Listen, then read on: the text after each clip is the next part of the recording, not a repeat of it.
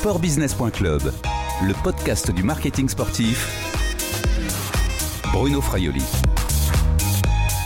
Bonjour, pendant cette période de confinement en France, Sportbusiness.club fait le tour des acteurs de l'écosystème du sport. Bonjour Daniel Manjas. Bonjour Bruno. Les passionnés de cyclisme connaissent votre voix. Vous êtes le speaker du vélo. Vous avez été le commentateur du Tour de France pendant près de 40 ans, si je ne me trompe pas. Oui, 41, 41. Comment allez-vous? Très bien, super. Je suis dans la baie du Mont-Saint-Michel, il y a beaucoup de vent et il y a du ciel bleu. Comme tous les Français, vous êtes euh, confiné à votre domicile depuis plus d'un mois à cause de l'épidémie du coronavirus. Le sport, le cyclisme également est à l'arrêt. Que fait un speaker pendant cette période? Vous mettez vos fiches à jour? Euh, oui, ben là c'est déjà fait depuis un bon moment. Non, ben autrement, euh, bon moi je suis très, j'aime l'histoire de mon sport. J'aime le Tour de France, le cyclisme actuel, le cyclisme d'hier, et j'ai beaucoup d'amis archivistes donc euh, j'aime bien me replonger un petit peu, j'ai des, vieilles revues, j'aime bien me replonger dans ce qui ont été mes premiers émois cyclistes, c'est-à-dire les euh, j'ai des, des, revues sur Louison Bobet, j'avais 5 ans, 6 ans quand il a gagné son troisième Tour de France. Euh, Jacques Anquetil, j'avais 2 ans de plus, et ce sont les, les premiers vraiment souvenirs qui me viennent en mémoire concernant mon, mon amour du sport cycliste au départ vous devez être euh, heureux, si je peux dire, puisque les, chaînes de sport, notamment la chaîne L'équipe et Eurosport, programment d'anciennes étapes du Tour de France. Vous, regardez ces, images? Oui, oui, oui, je les regarde, puis je me dis, mince, ça fait déjà 20 ans. C'est ça qui me euh, qui m'impressionne, c'est que j'ai l'impression que c'était hier et ça remonte à une vingtaine d'années. Bah bon, c'est vrai que j'aime bien me, me replonger dans, dans, cette ambiance, revoir les victoires des, des uns et des autres, et puis euh, de, de, retrouver également les, les, villes qui nous ont accueillis, parce qu'il y a un échange avec les localités, avec les maires, et bon, c'est à la fois une carte euh, sportive et une carte postale de, de ce que j'ai vécu sur le Tour de France.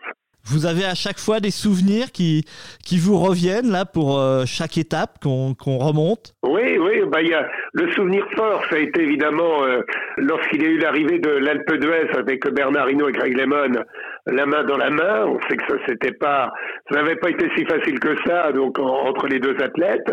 Et puis euh, également le, j'ai revu avec émotion le, le contre-la-montre entre Greg Lemon justement et Laurent Fignon en 1989 qui a été pour moi, là, avec 1964 et 75, l'un des plus beaux tours de, de l'après-deuxième guerre mondiale.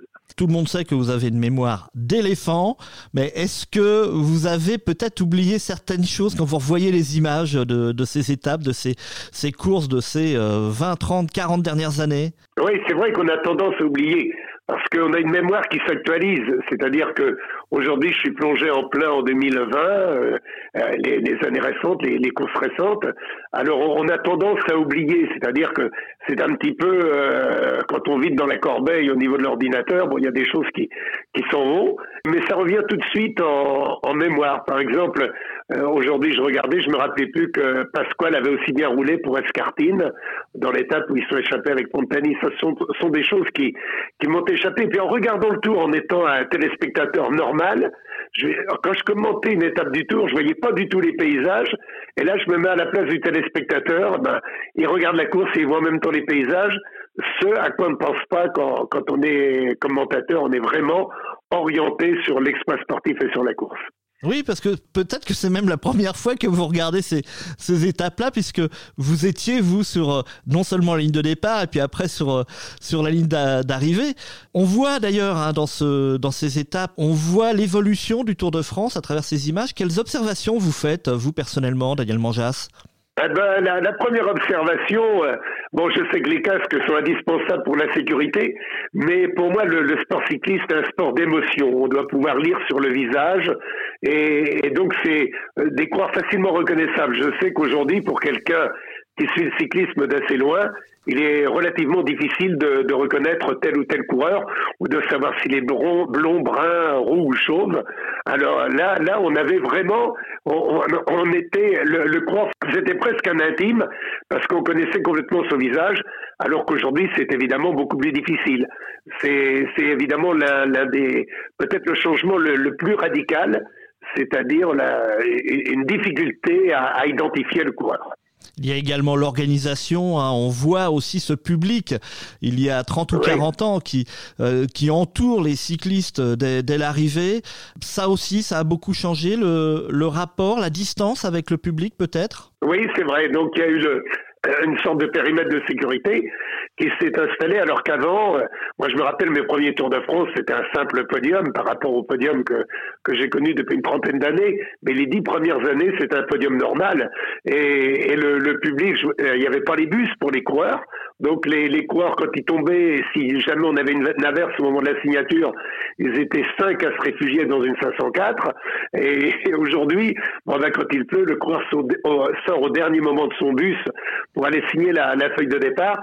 C'est vrai qu'il y a, il y a moins la possibilité euh, d'aborder l'athlète que ça se faisait il y a une trentaine d'années. Le seul endroit où, il pouvait, où on peut encore aborder euh, ou approcher le coureur, c'est évidemment les critériums, mais ils sont dans une euh, phase donc de disparition, semble-t-il programmée, donc ça devient un peu compliqué. Mais c'est vrai qu'auparavant, moi j'avais plein de, plein de spectateurs qui m'entouraient quand je commentais l'arrivée. Les dernières années, c'était plus le cas. C'était mieux avant? Bah, c'était différent. Mieux, bon bah, c'est vrai que quand vous commentez et que vous avez dix personnes qui vous parlent autour, qui parlent autour de vous, c'est pas le plus agréable. Mais bon, moi j'aime bien la convivialité, j'aime bien la rencontre, donc ça me gênait pas trop. Mais c'est vrai qu'à la fin, euh, j'évoluais dans, dans un confort accentué par rapport aux années précédentes. On va revenir à, à 2020. Selon vous, Daniel Manjas, est-ce que le Tour de France doit être organisé cette année? Je souhaite qu'il le soit. Ça veut dire que tout ira bien, euh, que tout ira mieux en tous les cas, qu'il n'y aura pas de prise de risque. Je souhaite qu'il soit organisé, mais faut pas que ce soit au forceps. Faut que ce soit un vrai Tour de France. Bon, reste à savoir quel sera l'état d'esprit, parce que là, là, il y a la crise sanitaire, mais va, va suivre la crise économique. Et est-ce que les Français auront le cœur à la fête? Au mois de septembre, c'est évidemment la, la question que, que l'on se pose. Évidemment, le, Tour de France fait partie, surtout chez les sportifs, bien évidemment, de, de la vie et, et de l'été.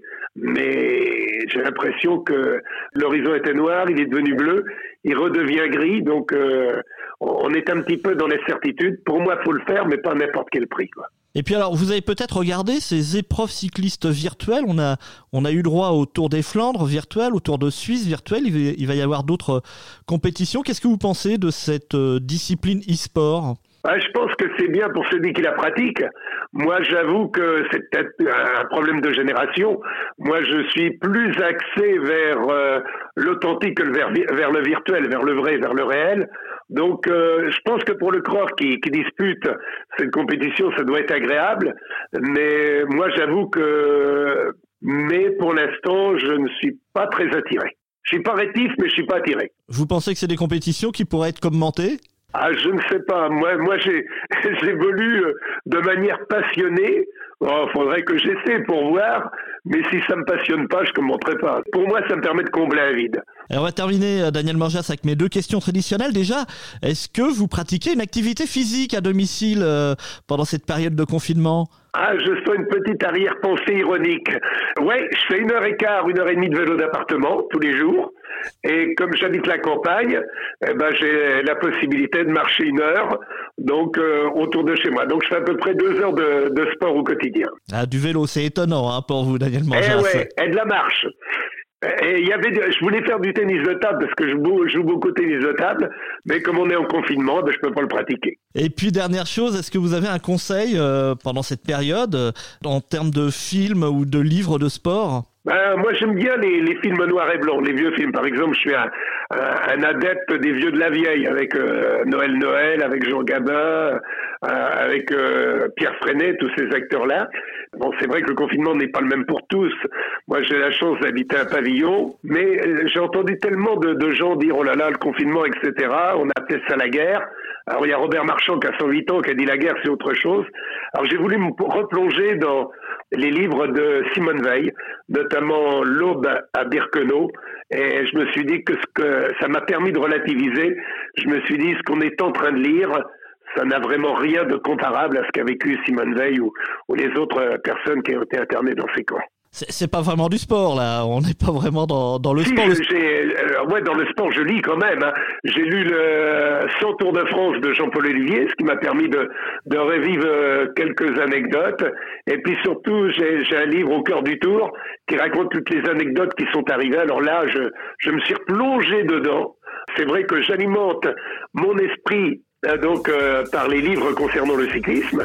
Puis j'aimerais bien revoir un film qui n'a pas été passé sur les chaînes, qui retrace Paris-Roubaix 1976. C'est un film danois qui a été primé, j'aimerais bien le revoir. Il s'appelle Un dimanche en enfer. Vous, Bruno, qui connaissez bien le vélo, vous avez dû entendre parler de ce film. Oui, tout à fait. Et on va peut-être faire passer le message justement aux, aux programmateurs télé. Voilà. Eh bien, c'est noté. Merci Daniel Manjas, prenez soin de vous. Merci, vous aussi. Bonne journée. Cette interview a été enregistrée vendredi 1er mai 2020. Au revoir et à bientôt sur le podcast de sportbusiness.club.